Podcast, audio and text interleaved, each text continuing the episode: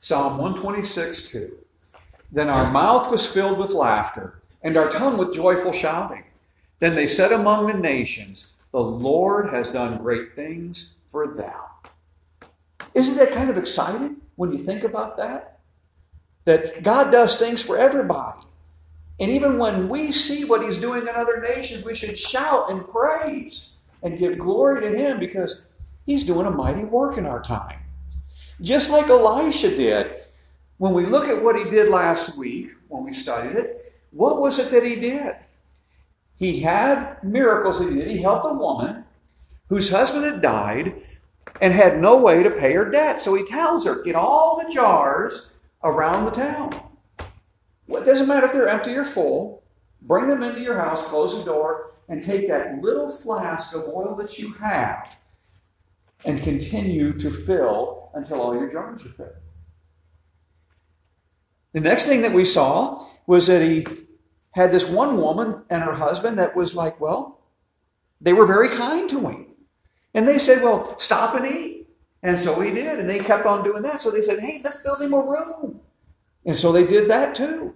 And he enjoyed it and he appreciated it so much that he asked, what can I do for you? And she goes, nothing. We're just happy as can be the way we are. But his servant, Gehazi, said, well, you know, she is childless. And so Elisha said, call her, call her. And so she comes forward and he goes, this time next year, you're going to have a son. And she's like, oh, don't mess with me this way now. Well, she did. She had the son just like he said. And as the child grew older, the child went out in the field with his father and became ill and died. And she didn't be, con- she wasn't concerned. It was an upsetting time, but she knew that Elisha could help bring him back to life. So she put him on, the child on his bed, and then went to get him. And when he came back, guess what he did? Remember, he had the double spirit of Elijah, his good friend and mentor. And he brought this child to life just like Elijah did the other gal. Happy days. And then we find out that he tells a bunch of the prophets around the area, make a stew. And one of them gets us uh, poisonous vines and gourds by mistake, and they chop them up and they put them in the stew. And they take that first bite, and it's like, I'm sure somebody had an instant stomach ache and roused and said, this stuff is poison. And he goes, don't worry. Don't waste it. Bring me some meal and some flour. And he added it to it and diluted it. And he goes, let's eat. And they did. And it was all good. And the last thing we saw was that somebody brought him some first fruits, twenty little loaves of barley. And like I said, we're talking little loaves. Something that I said might be something that if I'm eating spaghetti, I might eat one loaf with my spaghetti. And there's twenty of them. And he tells his, his servant, serve them to the people. And there's a hundred men. And his servant goes, well, okay, but what else am I going to give? And he says, that, give it, serve it. Because God said, not only will they eat and be full, we're going to have leftovers. And it was basically just like Jesus feeding of the five thousand. What a cool thing. None of these miracles were done because of Elisha. It wasn't him that said, I can do this in my power because I have the double. I have the double spirit of Elijah, so I can do it. No, it was from through God and his mercy and his grace that he was able to do these through his prayer and faith to God. And what did it do? It enabled all the people to see God's in control. God's in charge. Have a little faith and trust in God, and you'll be surprised at what he can do. Well, this week we're going to start off, and the whole chapter is this wonderful thing that takes place. And it's for what I think that he's mostly known for, Elisha, that is. You know, yeah, when you think of Elisha's name, yeah, the oil might come to mind. The raising of the child from the dead might come to mind. I never think of the stew or the, the twenty loaves. But I do think about this chapter. And that's where we're going to see that he cures leprosy. Something that hasn't taken place since Miriam fought with Moses over who was in charge and who was in power. And it hasn't happened from this time forward until Christ comes. We don't ever hear about somebody being cured of leprosy. So with that, let's pick up with Second Kings five, verse one. Now Naaman, captain of the army of the king of Aram, was a great man with his master and highly respected, because by him the Lord had given victory to Aram. The man was also a valiant warrior, but he was a leper. Naaman was the chief military commander uh, of the persistent enemy to both Israel and Judah. As recently as the days of Ahab and Jehoshaphat, Syria had fought and won against them. First Kings twenty-two, verses thirty-four through thirty-six. Now a certain man drew his bow at random and struck the king of Israel on the joint of the armor. So he said to the driver of the chariot, "Turn around and take me out of the fight, for I am severely wounded." The battle raged that day, and the king was propped up in the chariot in front of all the Arameans, and he died at evening, and blood from the wound ran into the bottom of the chariot.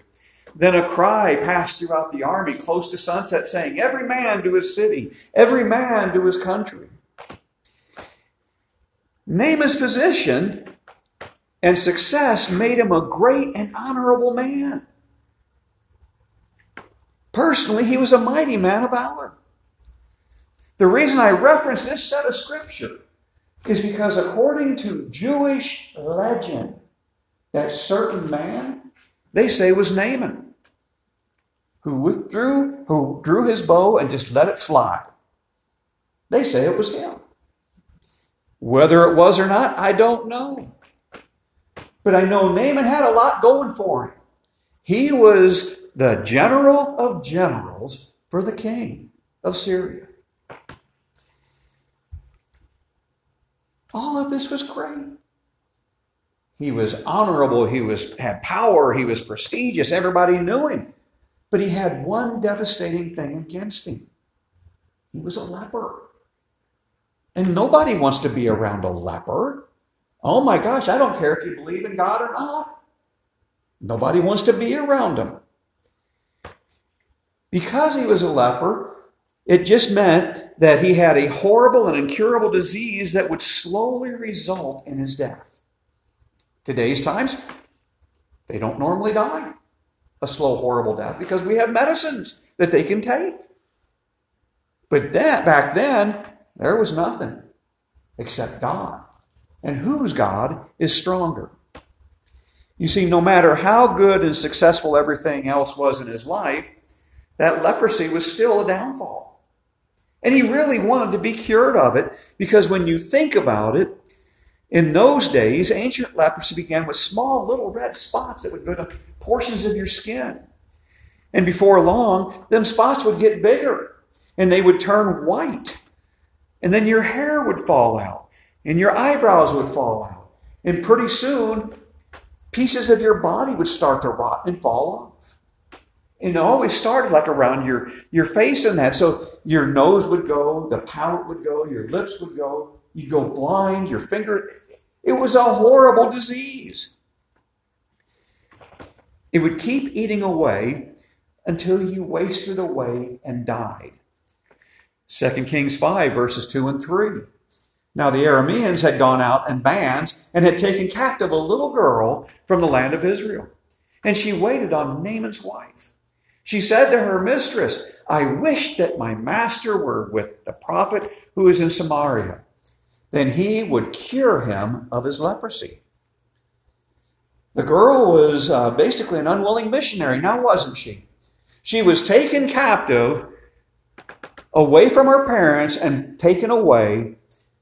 And luckily, she fell under Naaman's service, him and his wife. And she illustrates the mysterious ways God works. And we see this all throughout Scripture with some people that are captured. And about a week after next, when we hit into Daniel, guess what?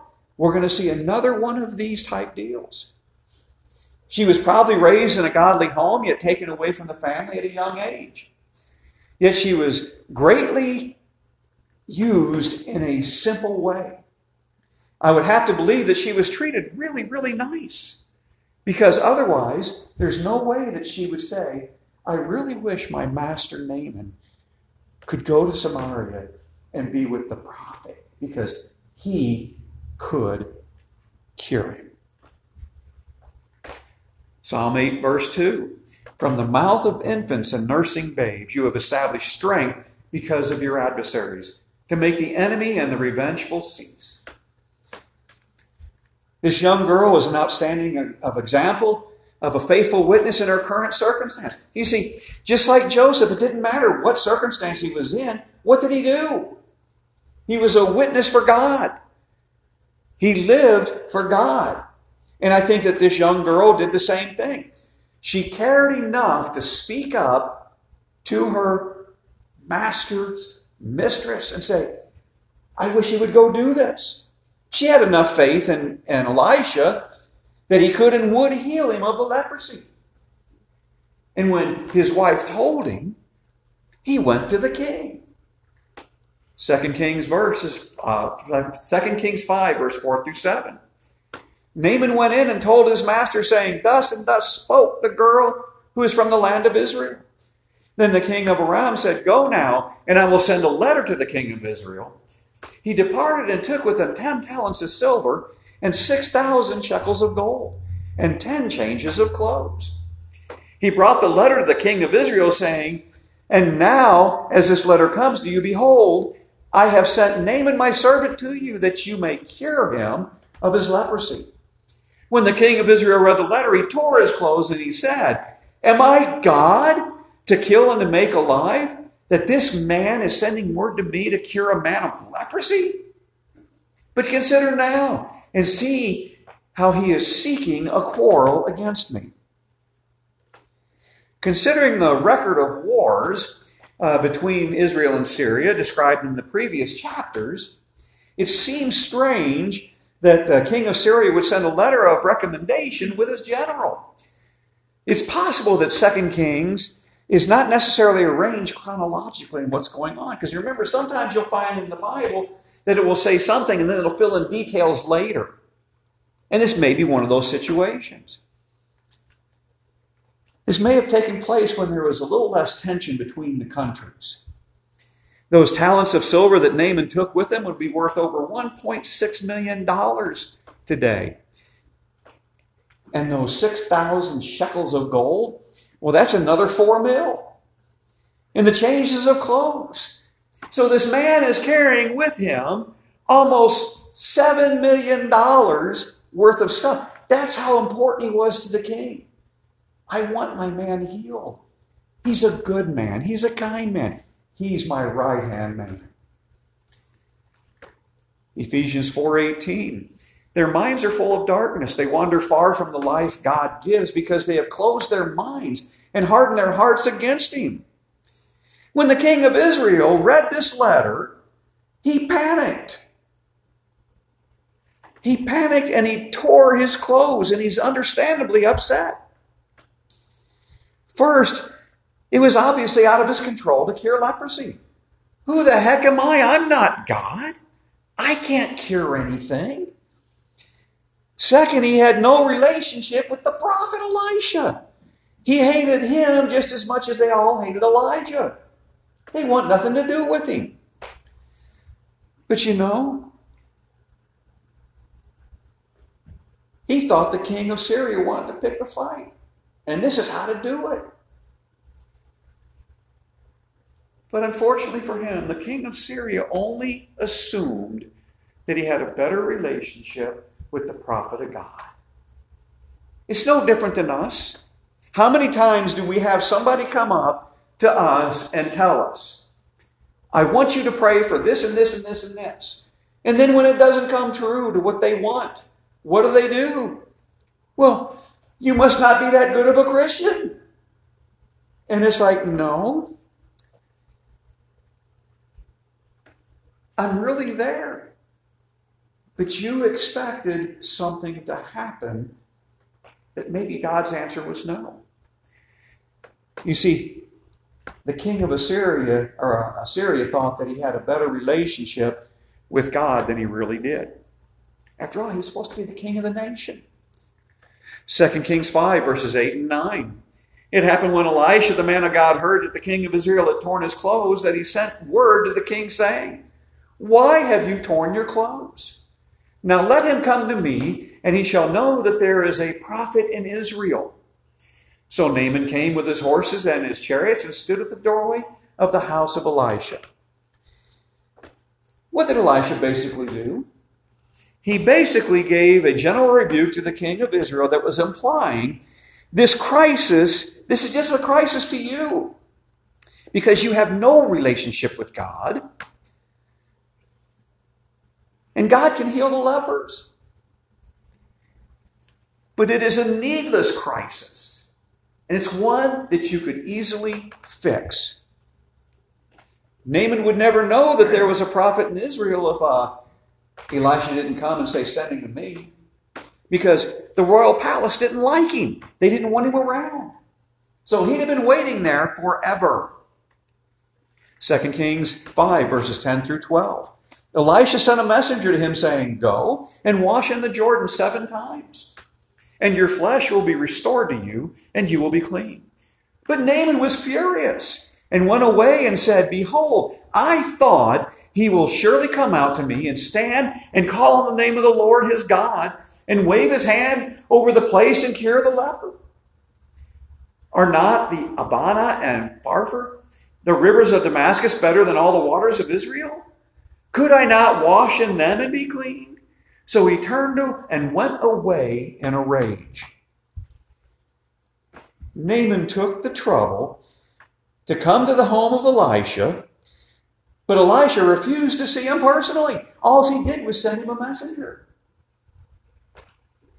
This was humbling to Naaman. He's used to being treated with great respect, great honor. And by golly, I brought seven million dollars worth of goods with me to give to you to cure me. And what did he do? He sent out a servant who gave a simple cure. "Dude, go dip yourself in the river, in the river Jordan seven times and you'll be cured." It was uncomplicated. It was easy peasy. Yet Naaman's reaction demonstrates those were humbling instructions. How dare him diss me this way? Isaiah fifty-five, eight. "For my thoughts are not your thoughts, nor your ways my ways, declares the Lord." Naaman had it all figured out, didn't he? In his great need, he anticipated a way God would cure him. And he was offended when God didn't work the way he expected. Are we the same? Are we the same in today's world? God, I am in need. God, I need this. And by God, you're going to do it. And when he doesn't, what do we do? We get mad at him.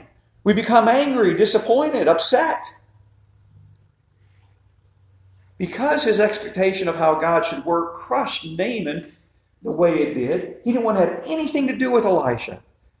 I'm not buying this mumbo jumbo. If the answer was in washing in a river, Naaman knew there were better rivers in his own land. Second Kings five, thirteen.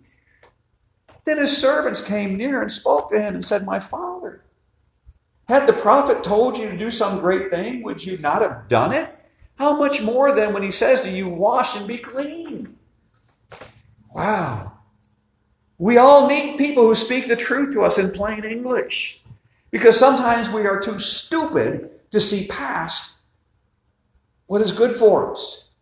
We get upset and we don't allow ourselves to see that sometimes the answer is so simple. Naaman was obviously angry, and yet they were bold enough to give him the good advice he needed to hear. Proverbs eleven, fourteen, where there is no guidance, the people fall, but in abundance of counselors, there is victory. The servants of Naaman used a brilliant logical approach. If Elisha had asked Naaman to sacrifice a hundred or a thousand animals, by God, would he have done it? Immediately. He would have run out, all right, I can do this. Yet because his request was easy to do and humbling, uh-uh. he first refused to do it. But somehow his servants got through to him. Second Kings verse five, fourteen. So he went down and dipped himself seven times in the Jordan, according to the word of the man of God. And his flesh was restored like the flesh of a little child, and he was clean. The word translated as dip, deval, literally could mean to plunge, to fully immerse, to wholeheartedly do it. And I think this is what he did. I don't think that he just sat there and dipped little pieces or got wa- cups of water in his hand and went splash. No, I think he probably came to the realization, well, if I'm going to do it, I'm going to do it wholeheartedly. And he plunged himself. And each time he plunged himself and came up, I bet he noticed that something, there was a change on his skin. And he went at it more and more. Naaman did exactly what Elisha told him to do. And as a result, we can say that each dunk in the Jordan was a step in faith. Every time he went under and came up, he was cleaner and purer than he was before. Naaman's response of faith was generously rewarded. God answered his faith with a complete and miraculous healing. Do you think he was still mad? I don't think so. I think he looked at this and went, well, how come I didn't just do it before? The simple method of this miracle performed without the prophet there gave God one hundred percent of the credit. It was obvious that the healing came from God rather than Elisha being there doing some kind of mumbo-jumbo and arm-waving like he expected to have happen. Second Kings five, verses fifteen and sixteen. When he returned to the man of God with all his company and came and stood before him, he said, behold now, I know that there is no God in all the earth but in Israel. So please take a present from your servant now. But he said, as the Lord lives, before whom I stand, I will take nothing. And he urged him to take it, but he refused. Well, this was a fine display of gratitude. I did what you said, and you won't accept payment. Naaman was like uh, uh, the one leper out of the ten that Jesus healed, who came back to thank Jesus. Luke seventeen, verses twelve through nineteen. As he entered a village, ten leprous men who stood at a distance met him, and they raised their voices, saying, Jesus, Master, have mercy on us. When he saw them, he said to them, go and show yourselves to the priest. And as they were going, they were cleansed. Now one of them, when he saw that he had been healed, he turned black, turned back, glorifying God with a loud voice. And he fell on his face at the feet, giving thanks to him. And he was a Samaritan. Then Jesus answered and said, were there not ten cleansed? But the nine, where are they? Was one found to return glory to God except this foreigner? And he said to him, stand up and go. Your faith has made you well. Think about that one for a minute. This was even easier than dunking yourself seven times in a river. Go and show yourself to the priest. And as they went, the one returned.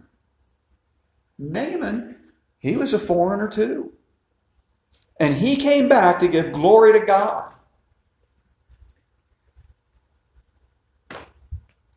I have a hard time understanding sometimes. We do the same thing. We have God do something for us, but do we return and give him glory and honor? Sometimes I think not. Sometimes I think we're just so overjoyed that he answered something and, and did whatever that we needed that we just forget. Now he returned to the man of God and stood before him. Look, I'm clean. I did just what you said. It's so awesome. Thank you. Here, let me give you something. And he knew It was not the prophet. He knew that it wasn't because of him. It was because he relayed a word that he got from God to a servant to him. So it had nothing to do with Elisha. It was God, and he knew it. Naaman only meant well by this gesture. He felt it was appropriate to support Elisha in his ministry. After all, he's got a bunch of schools that he has to take care of. But you know, he felt it was uh, appropriate to support that ministry, but he said no. Genesis fourteen twenty-three, I will not take a thread or a sandal thong or anything that is yours, for fear you would say, I have made Abraham rich. You see, that's what his problem was here. He steadfastly insisted that he would receive nothing from Naaman. He was not a prophet for hire. He did not go to God to be paid for the troubles and the services. It was something totally different. And he did not want anyone to think anything different. No, I don't need payment for doing a nice thing. It wasn't even me, it was God. Give your glory and honor to him and not me. Second Kings five, verses seventeen through nineteen. Naaman said, if not, if not, please let your servant at least be given two mules' load of earth. For your servant will no longer offer burnt offerings, nor will he sacrifice to other gods, but to the Lord. In this matter, may the Lord pardon your servant. When my master goes into the house of Rimmon to worship there, and he leans on my hand, and I bow myself to the house of Rimmon, when I bow myself in the house of Rimmon, the Lord pardon your servant in this matter. And he said to him, go in peace. So he departed from him some distance. Think about that one. Like many new believers that come to Christ, Naaman was superstitious in his faith. He held the common opinion of the ancient world that particular deities had power over particular places. Well, obviously, the God in all the earth lives in Israel. He thought that if he took a piece of Israel back with him to Syria, he could better worship God there doing that. An official, uh, as an official in the government of Syria, Naaman was expected. Remember, he's the right-hand man of the king. He's expected to go in and worship with him Rimmon. He don't want to do it, but he knows he's going to have to. He asked Elijah for the allowance to direct his heart to God, even when he was in the temple of Rimmon. If I've got to go in there, please let my heart be with God and try and block out all the sounds and the sights and everything else. The Hebrew word for the lean on the hand, it does not imply that's physical. It literally means he is the second guy in charge. He's next to the king. He's his right-hand guy. He has to do this. Otherwise, what could happen? He could be killed. By generally approving, by not specifically saying yes or no, Elisha basically left this up to God and him. I can't tell you what to do. Go to God. Let God deal with it. God will give you guidance. Maybe Elisha thought by sending him on his way in peace that, well, God will deal with it. God will talk to him and tell him what to do. Romans fifteen, verses eight and nine. For I say that Christ has become a servant to the circumcision on behalf of the truth of God, to confirm the promises given to the fathers, and for the Gentiles to glorify God for his mercy. As it is written, therefore I will give praise to you among the Gentiles, and I will sing to your name. You see, this would have been just a perfect, wonderful time for Naaman to go back to the king of Syria and say, guess what? God of Israel is the God of everything. If the God we served and worshiped could have cured me, why didn't he? I had to go elsewhere, and I know that he is God over all. Remember, this king gave him all kinds of money and stuff and a letter of recommendation and sent him with all kinds of clothing and stuff, all this great reward. And his God of Syria wouldn't, couldn't, because it's not a real God.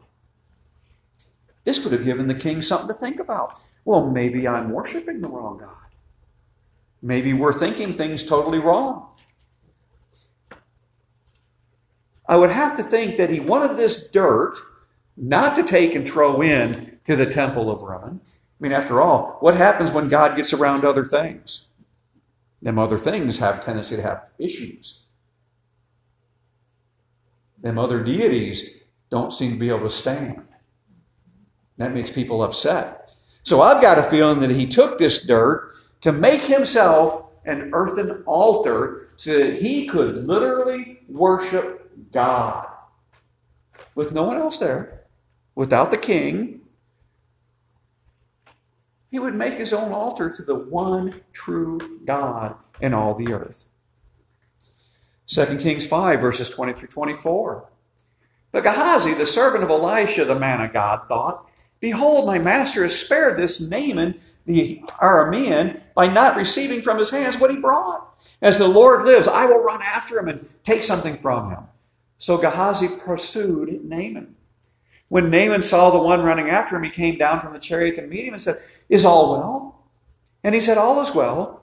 My master has sent me, saying, 'Behold, just now two young men of the sons of the prophets have come to me from the hill country of Ephraim. Please give them a talent of silver and two changes of clothes.' Naaman said, 'Be pleased to take two talents.' And he urged him and bound two talents of silver in two bags with two changes of clothes and gave them to two of his servants. And they carried them before him. When he came to the hill, he took them from their hand and deposited them in the house. And he sent the men away, and they departed." As Gehazi heard Naaman and Elisha speak, he was shocked. He was dismayed. Here this man, this wealthy guy, has all this stuff that he's willing to give you, and you won't take a single nickel. He figured that someone should take something from him. He figured, well, Elisha deserves something. I'll get it for him. So he takes off and he chases him down. And he became exactly what Elisha avoided. He became a taker of gifts for the mercy that God freely provided. Proverbs twenty-one, verses six. "Wealth created by a lying tongue is vanishing, is a vanishing mist and a deadly trap." Gehazi probably thought that, well, look at this. God is blessing me. I asked for one talent, and he's given two. The fact that he handed them to two of his servants shows that it was a lot of silver, about one hundred twenty pounds.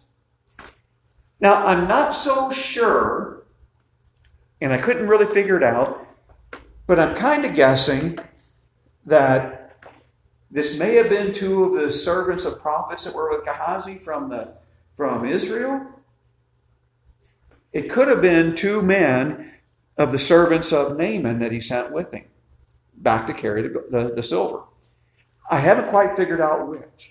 So I'm going to assume, I know that's not a good thing to do, assume, but right now I'm going to assume that it was two people that he brought with him.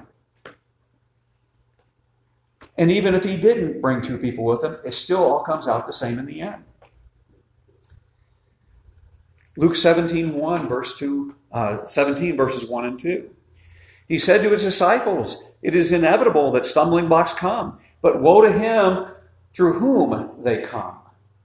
It would be better for him if a millstone were hung around his neck and he were thrown into the sea than that he would cause one of these little ones to stumble." When they departed, these guys were given money. Whether it's Elisha's uh, to guys, friends of Gehazi, or if it was the two servants of, of Naaman. It doesn't matter when they departed. They didn't even make it all the way back because, well, Gehazi stopped and hid the stuff that he received and sent the other two guys away. He knew what he did was wrong, but it was worse that he caused these two guys to sin.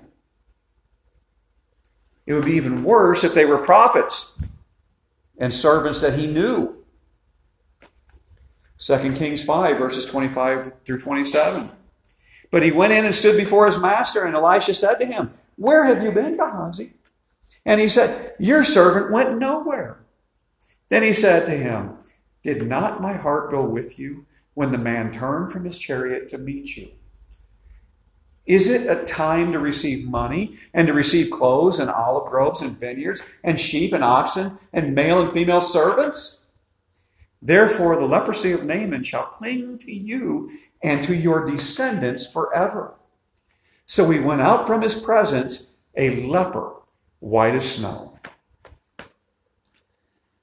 Elisha knew. And it didn't matter whether he saw him with his own two eyes or not. God told him. One way or the other, Elisha knew. Gehazi lied. He lied to Naaman. He lied to Elisha to his face. It seems that his attempts to cover his sin, they failed. I went nowhere. I was here. No, you weren't. And I bet that Elisha could have told him exactly where he hid everything.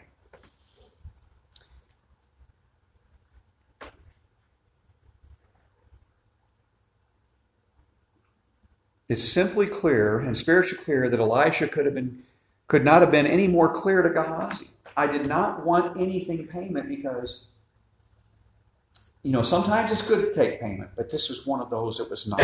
Because all you did, all you did is take that faith that that little girl had to send him to me, to take the faith that he had when he finally listened, and you crumpled it up like a piece of garbage by doing what you did. It was all for naught. Their action had been totally disinterested and for the glory of God. But now what are they going to say? Well, you know, his ser- he healed me, but his servant came and got something from me. So, you know, it really, I, I paid God to do it. And that's not how it worked at all. When he allowed himself to covet what Naaman had, he only thought in terms of money that Naaman possessed. You know, God allowed him to keep those riches. Sure, you can have them.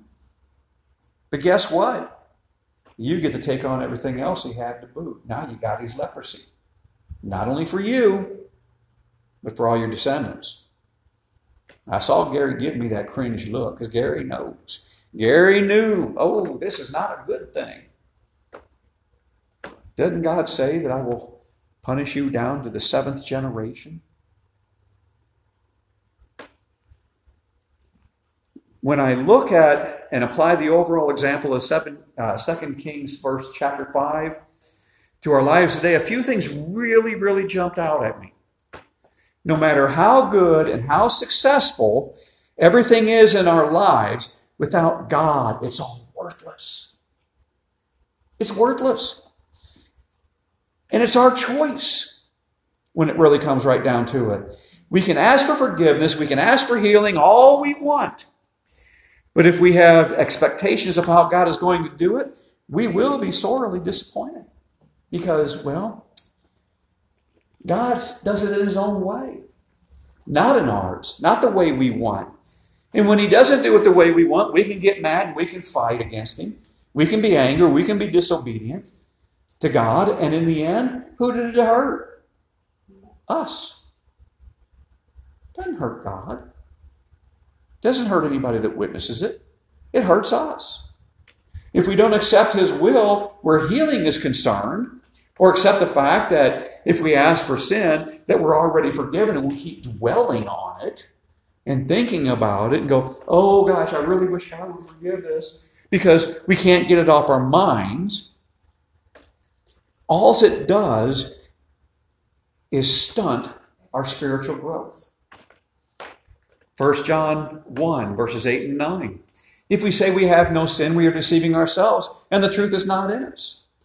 But if we confess our sins, he is faithful and righteous to forgive us our sins and to cleanse us from all unrighteousness. Say that verse nine with me. If we confess our sins, he is faithful and righteous to forgive us our sins and to cleanse us from all unrighteousness.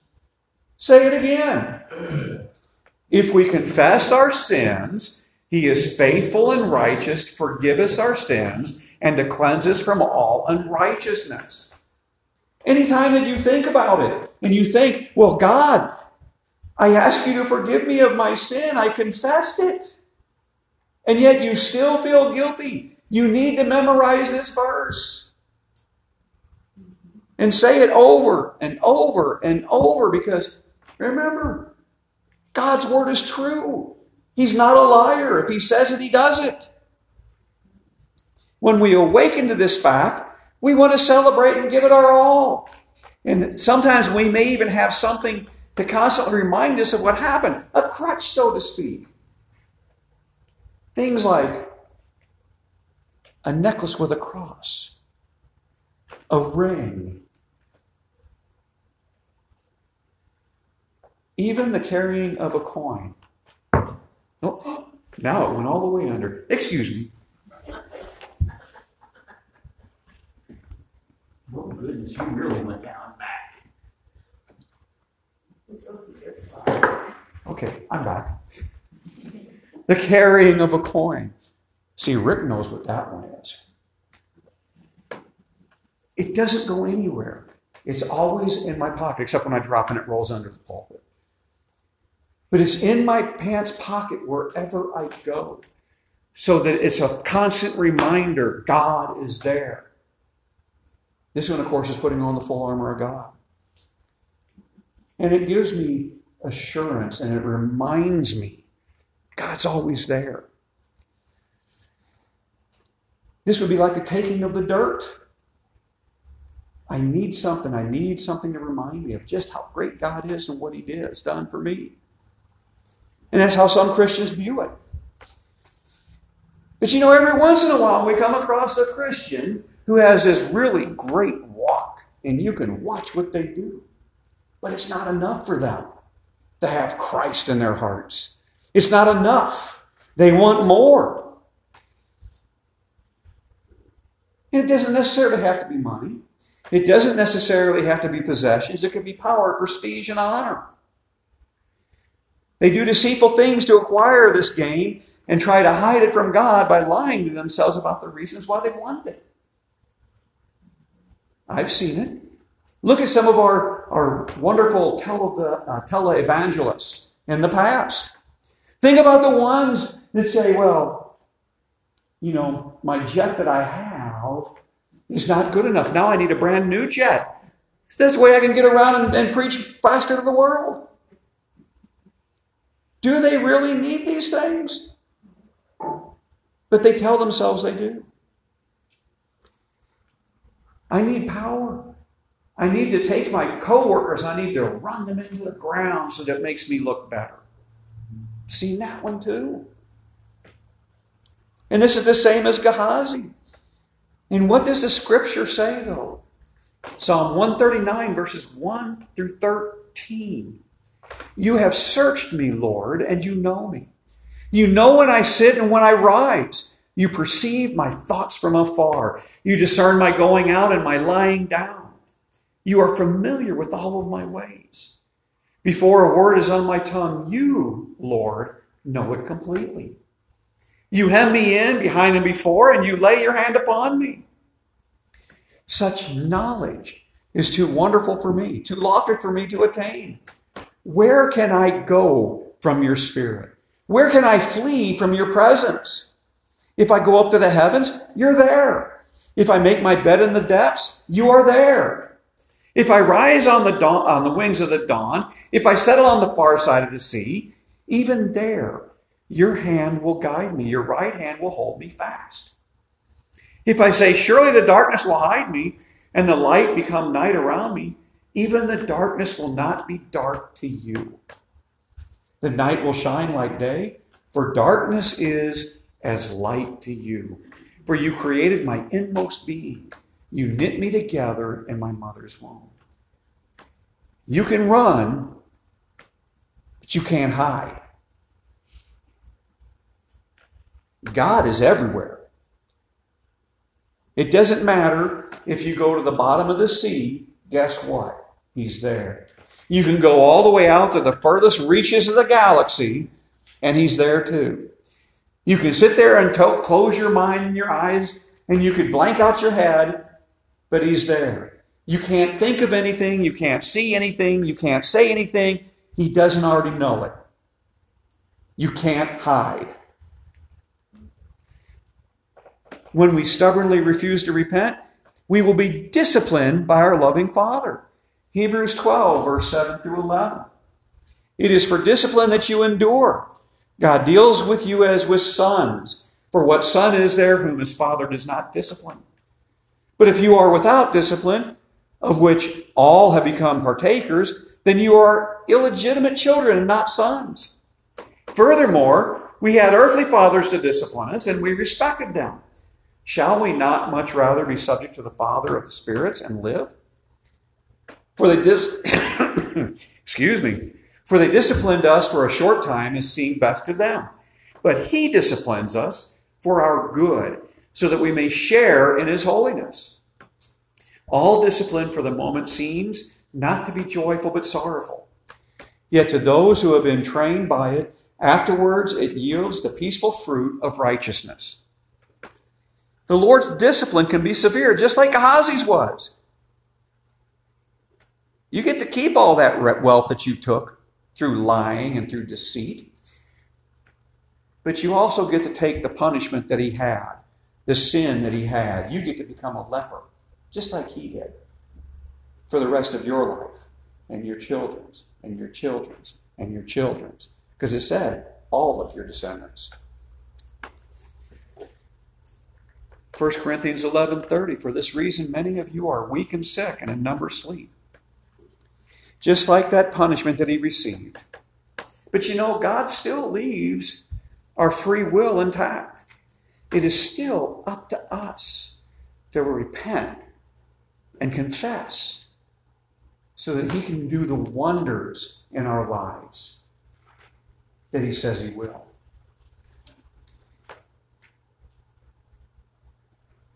I look at all the other miracles that we looked at last week, and I see where God took situations and brought us to stronger faith and trust in him. I think about the times in my past where it was like, how am I going to pay the bills? How am I going to do this or that? And I turn around at a gas station, and I see money blowing in the wind. And it's enough to cover it all. Do I take that money and spend it on what I want? No. I pay the bills. Do I pray to God for the someone who is sick and just about to die and have them miraculously be, come alive again? Do I give praise and honor to God? Do I worship him and do the happy dance of joy? Or do I go, oh, that's nice. I'm so glad you're still here.